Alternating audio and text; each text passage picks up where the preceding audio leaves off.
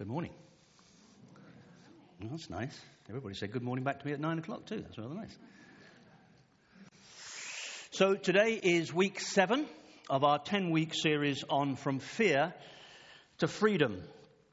I was a bit worried when I saw the title, The Spirit Speaks. Let me make it quite clear that I'm doing the speaking, but I do hope the Spirit is working through me. Although we may have periods of quiet when, to allow the Spirit to speak individually. It's a series designed to move us and help us move us from COVID 19 and all that's thrown at us over the last 18 months and prepare us as we move back into freedom. Now, views on what you and we all have been and are going through are inevitably the product of the baggages of our experience. It was uh, said to me about a year or so ago, an expression I've used quite a lot, is that whilst we've all been in the same storm, we've certainly not all been in the same boat. The reality is that Christine and I have been chugging along in the relative luxury of a spacious liner. Big house, big garden, various members of our family locked down with us at various times for company.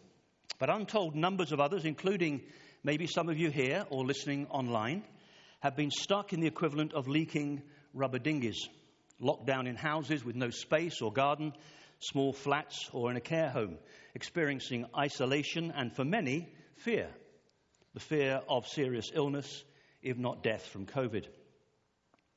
Now, whatever our circumstances, surely we've all missed family and friends, but also wider communities like St. Paul's. And it was great praying at the beginning of the service here, just hearing the hubbub and the conversation that was going on as we begin to find a place where we can all gather again. So, as we re emerge or emerge back into freedom, how are we going to reclaim the best of what has happened in the past and then build what's going to be better in the future. I rather hesitate to use the phrase, but um, building back better comes to mind. To help us in that, we're using John's Gospel to look at how Jesus prepared and equipped his closest disciples, his apostles, for what was about to hit them as he headed for the cross. He wants them to be ready for big change, ready to be witnesses for him in a hostile world. Now, whilst the other Gospels focus more on what Jesus said and did, majoring, for example, on the parables, John's Gospel gives us a portrait of Jesus' inner life, his self identity, often focusing on issues of belief rather than behavior, and emphasizing Christ's relationship to the Father. That he was sent by the Father, that he is one with the Father, that he is obedient to the Father, and that he is going back to the Father. And it was written to encourage us, I think, to live our lives in trust and obedience. John uses unforgettable imagery, recording Jesus' words to his disciples that he is the bread of heaven, the light of the world, the resurrection and the life, that he is the door, the good shepherd, the way, the truth, and the life, and that he is the true vine, as Simon shared with us earlier on in the series, that we are the branches, and that to serve Him well, we must abide, must remain in Him. And no gospel tells us as much about the one who will provide the help for them to do so than John. His chapter, first chapter testifies that Jesus received the Holy Spirit and that he will baptize others in it. Chapter 3 talks of the necessity of being born again in water and in spirit. Chapter 4 as the Spirit as living water and the need to worship in spirit and in truth. And in chapter 7, one of my favorite uh, parts of, of this gospel, Jesus stands up at the great feast in Jerusalem at the end of the long dry season and declares that if anyone is thirsty, they should come to him and that he would give them a spring of living water, the Holy Spirit, which never runs dry. And then we move into these chapters we've been studying over the last few weeks, chapters 14 to 16, which are full of references to the Holy Spirit as the comforter. The Spirit, says Jesus, of truth. Let's hear what today's passage from John 16 has to say. And come on up.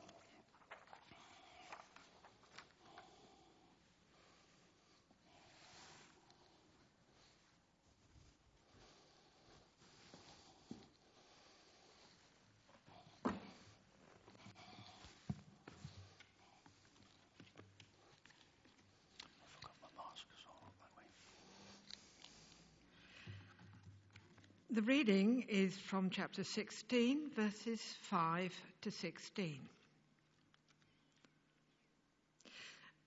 But now I'm going to him who sent me. None of you asks me, Where are you going?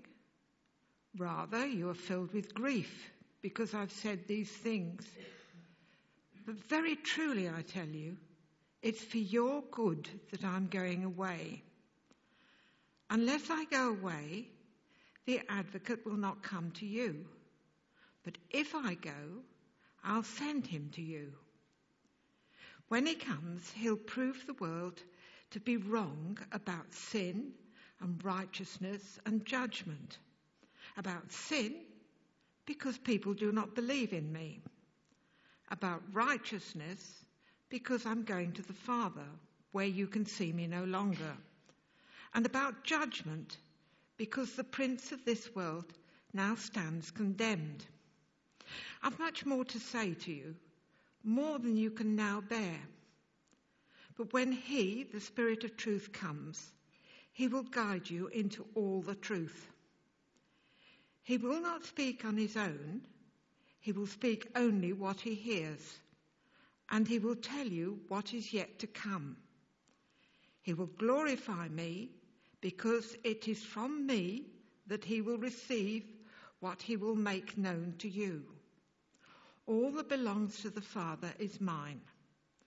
That is why I said, The Spirit will receive me, receive from me what he will make known to you. Jesus went on to say, In a little while you'll see me no more, and then after a while you will see me. This is the word of the Lord.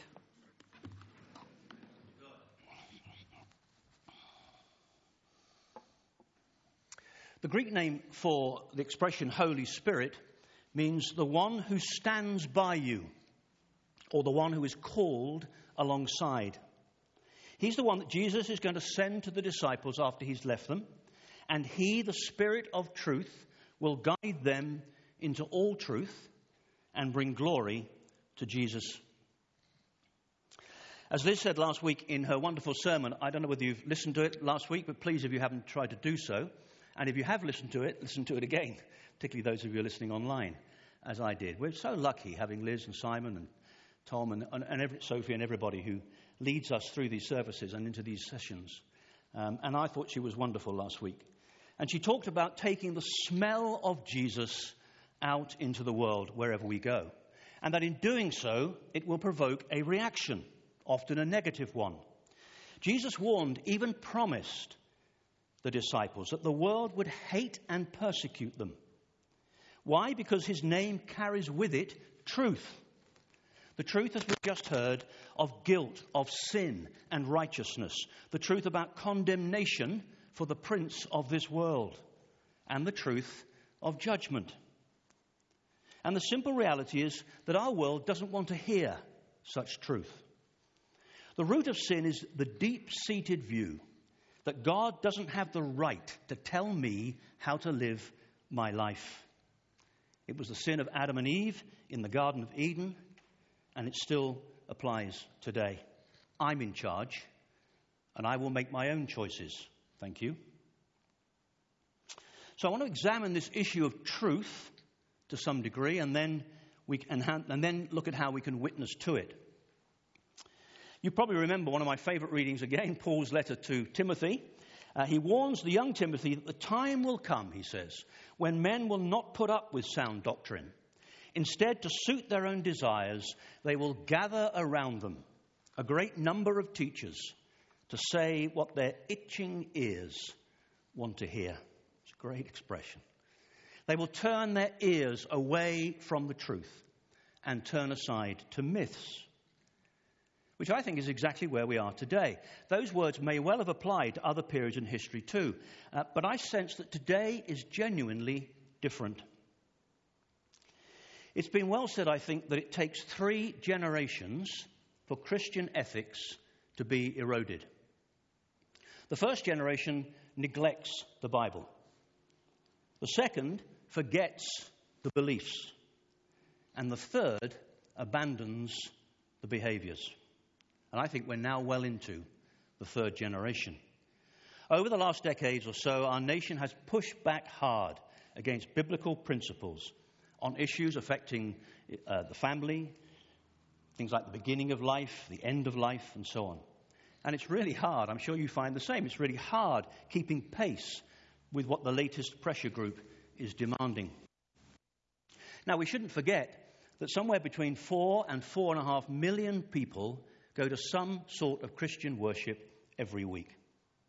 Not necessarily every one of those going every week, but some going once every week, some going once a fortnight, once a month, some three or four times a year. So collectively, several million people still come to places of Christian worship, which should encourage us. But the simple reality is that the 60 plus million others in the UK are indifferent to Christ at best. Biblical teaching doesn't play well into today's debates or influence the outcomes much, if at all.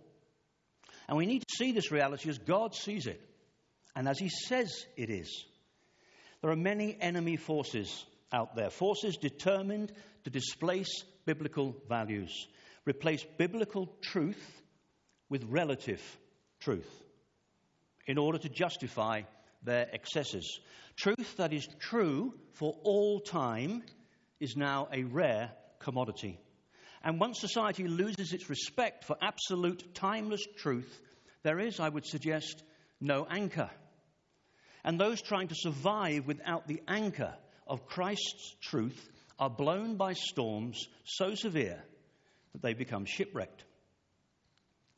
What evil fears most is publicly spoken truth.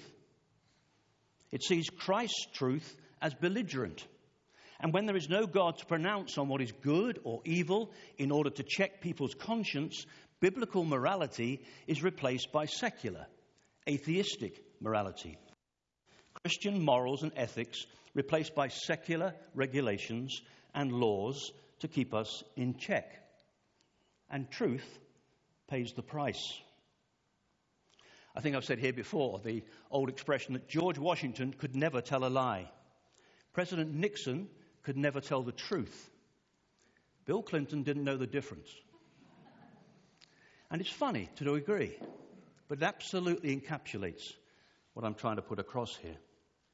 You can't regulate or legislate for morality. And all too easy, the secular law, as defined by those who framed it, ceases to be an absolute and soon becomes an interpretation and a servant of relativism, as the history of David Steel's 1967 Abortion Act bears witness. And I have to say that any future legislation on assisted suicide will bear the same witness. Whatever people say about the, uh, about the safeguards and so on. Lobby groups, politicians, and the media increasingly manipulate truth to suit their own world view.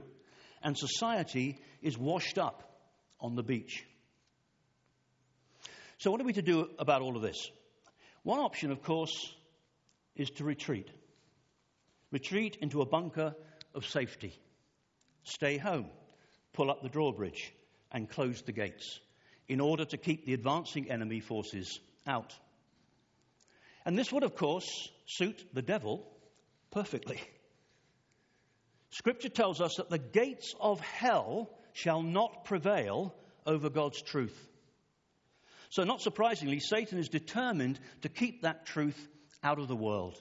He also knows that once we stop telling God's truth to others, we cease telling it to ourselves. And that we too will then wither and die. Nothing would suit Satan better than for us to pull out of this fight. I've often said before that truth is true even if no one believes it, just as lies are lies even if everyone believes them. So, unless we're prepared to pay the price of a lack of biblical truth in our society, face up to the consequences of the UK's spiritual bondage, including the impact on our children and on our grandchildren, we need to engage. So, how do we do that? Well, in Mike's prayers, he talked about the fact that Paul called us to be ambassadors. And you may remember that last week Liz also talked about us as ambassadors. Ambassadors for Christ in a foreign land. God's people upholding the values of his kingdom in an alien world. And that struck a real chord with me. Some of you may know that I work with Theos, a Christian think tank based in London. And Theos, a couple of years ago, reinvented itself as literally an embassy from which it sends out ambassadors, of which I'm one. It's done that because we came to realize, as, exactly as Liz said, that the UK's language, its culture, its values are not what they once were. We as Christians are now operating in a foreign land. And ambassadors establish diplomatic conversations. And Theos now starts these conversations recognizing that everyone is a person of faith. Everyone. Be they atheist, agnostic, humanist, whatever. And we start those conversations by explaining that everyone who sees the world through the prism of their beliefs makes their moral and their ethical choices based on those beliefs. As Christians, we need to understand the worldview of those living in this foreign land and be prepared to discuss and challenge them, engage with them, as ambassadors do in the embassies and in the societies that they're sent to. Let's just watch this clip, which is a Theos clip uh, that they released relatively recently, and uh, see what it has to say. Has to say. Stefan, thank Stefan. you. What is your view of the world? How do you see things?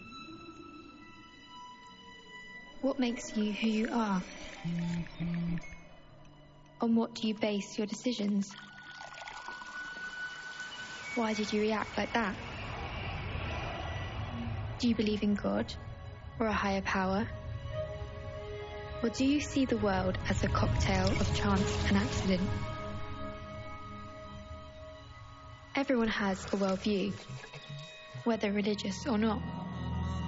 Each individual sees the world through a certain lens. It may be shaped by your upbringing, surroundings, or religion, and it can change as you move through life. Worldview can be both personal and organised. It is your attitudes and deeply held beliefs. It shapes how you live. It's important to think about your own worldview. Where do you think truth lies? What about the worldviews of those around you? Do you understand them? They may not be as similar to yours as you expect. Or perhaps your worldviews will be more alike. Some people may feel that life is about success and improvement, being the best you can be and some think it's about helping the most vulnerable in society. Others may believe belonging to a group is vital for finding meaning, while another treasures belonging to the earth in all its beauty. And still, most of us will not see the world through only one lens, but rather through a blend of multiple visions. In an increasingly pluralistic society, Understanding the world around us means realizing that there is no neutral perspective. Nobody stands nowhere. Do you know where you stand? And why?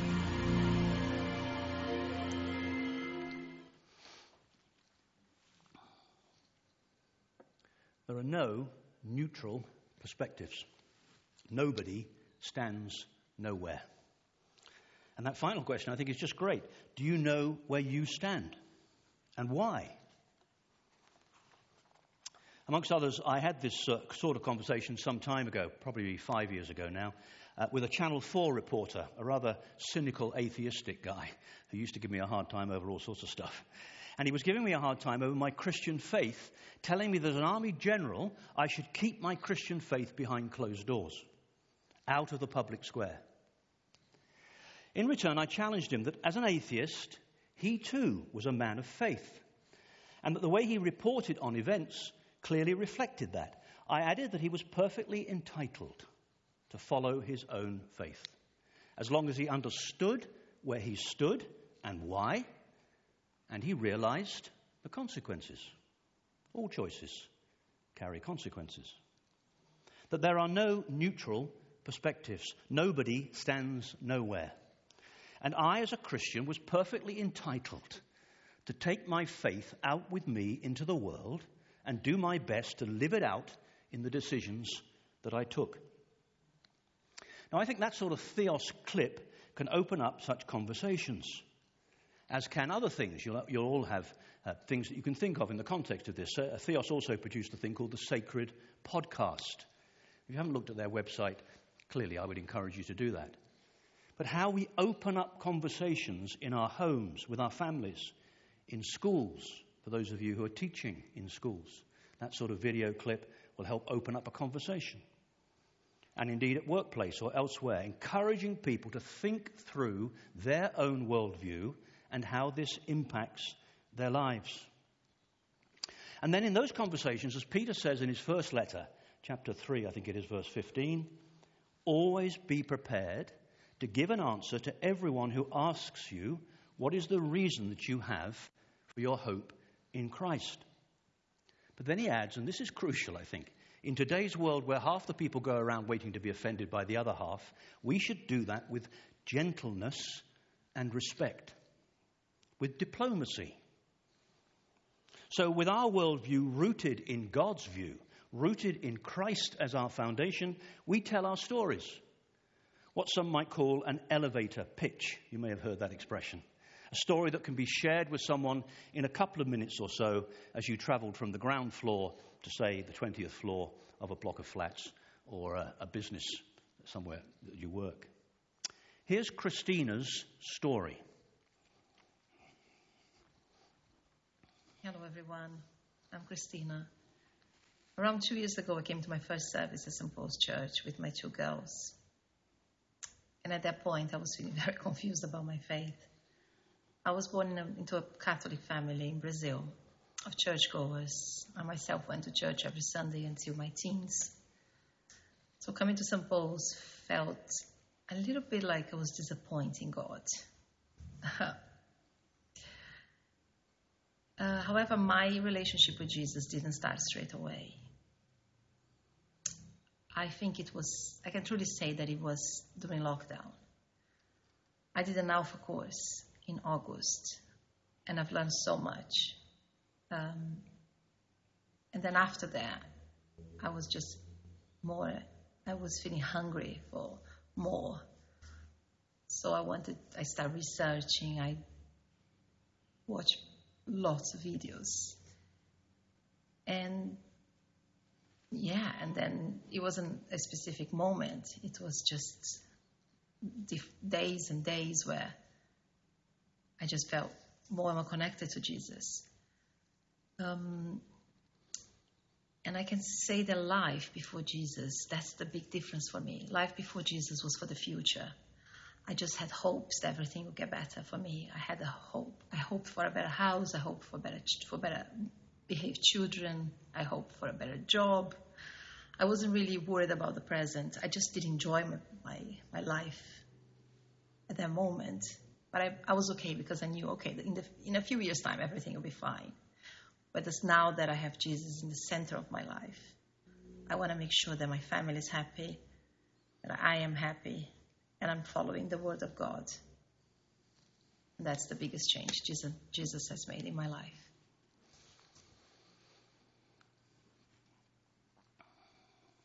Christina's not here, I don't think. She normally attends the. T- oh, she is. Well done. Thank you, Christina. Bless you. It was very strong, very powerful. We're all in different places, we're all in different phases of our lives, but we all have stories to tell. No one can discount your personal story. Your experience cannot be denied by others. So, what would you say to someone who asks, for example, about your faith? What's your elevator pitch? Stories are powerful things. And the way that the good Lord sometimes operates is I got in the car to drive for the nine o'clock uh, service this morning. I always listen to the, um, the Radio 4 service at 8 o'clock on a Sunday. And today's service, the whole service, was taken up by stories. And if you have the inclination to do so when you go home, maybe when you've got 10 minutes, just click on to Radio 4 uh, service today and, and have a listen. And of course, Christ is the greatest storyteller of all. Your story may be about the enduring faithfulness of God and his people, about, about how you've been helped through this difficult time, the time of the pandemic. It doesn't have to be dramatic or spiced up. Perhaps simply, why do you come to church? But it should be Christ centric about what it is that Jesus has done in your life, what difference he makes. What do you want others to know about Jesus, about your faith, and about your faith community? So, where does all this take us? If we're to move from fear to freedom as we emerge from this pandemic, move from the defensive to the offensive, we need to move away from the fear of what bad people can and indeed are doing into the realization of what a good God can and will do if we're only prepared to join him and press on. Dr. Johnson once said that doing nothing is in everyone's power. Doing nothing is in everyone's power. Jesus knew that, which is why he sent his disciples out, accompanied by the Spirit of all truth. His truth is our only anchor in this storm of spiritual warfare. He is our immune system, protecting us from the enemy. The early churches were, I think, communities who served each other, loved each other, spent time with each other, trusted each other. Communities who knew in their hearts that they needed to hold firm to what they knew to be true so that they could carry on to the end despite the opposition. Hold on to the vision, trusting that justice and righteousness will ultimately prevail in this world or the next. They were communities of courage. They knew that doing God's will in a fallen world is inherently dangerous and that you can't be both brave and safe. That choosing to be courageous meant choosing not to be safe. It's the same for us. And as we emerge from this pandemic, how are we going to be a community that serves each other, loves each other, trusts each other, spends time with each other? Which is why Becca and the video we had at the beginning, the All Together weekend that's coming up. Now, some of us are going to be away and not everybody will be able to come, but but those sorts of events and the things that we do here at St. Paul's are all designed to encourage us to be a community of courage. And I think that we will be increasingly called upon to stand firm for justice and righteousness. You, you will see all the press reports, as do I. The, the latest one I saw fairly recently was the, uh, the rector who gave a talk at Nottingham University to the students, telling them they have to make up their own choices about these events that are going on in the world, the so called woke community, and so on. And he was sacked for his trouble. The university said that they would in future vet his sermons. Now, I've said a few times, and I don't say it lightly, there may well come a day when somebody walks in the back of this church and hauls me or Simon or Sophie or Tom or Liz off or takes us to court over what we've preached. The gospel of Christ is offensive to people. It's about sin and judgment.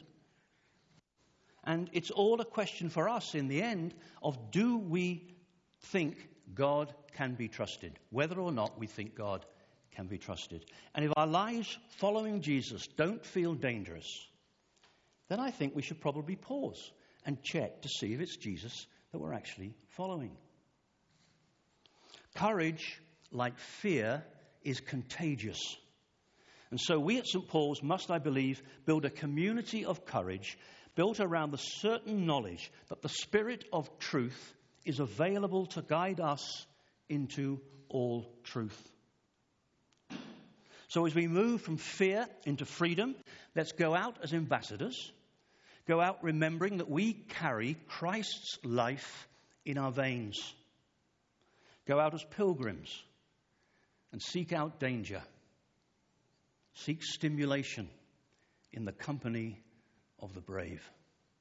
And pitch our very souls into this spiritual battle that we are living in in this third generation.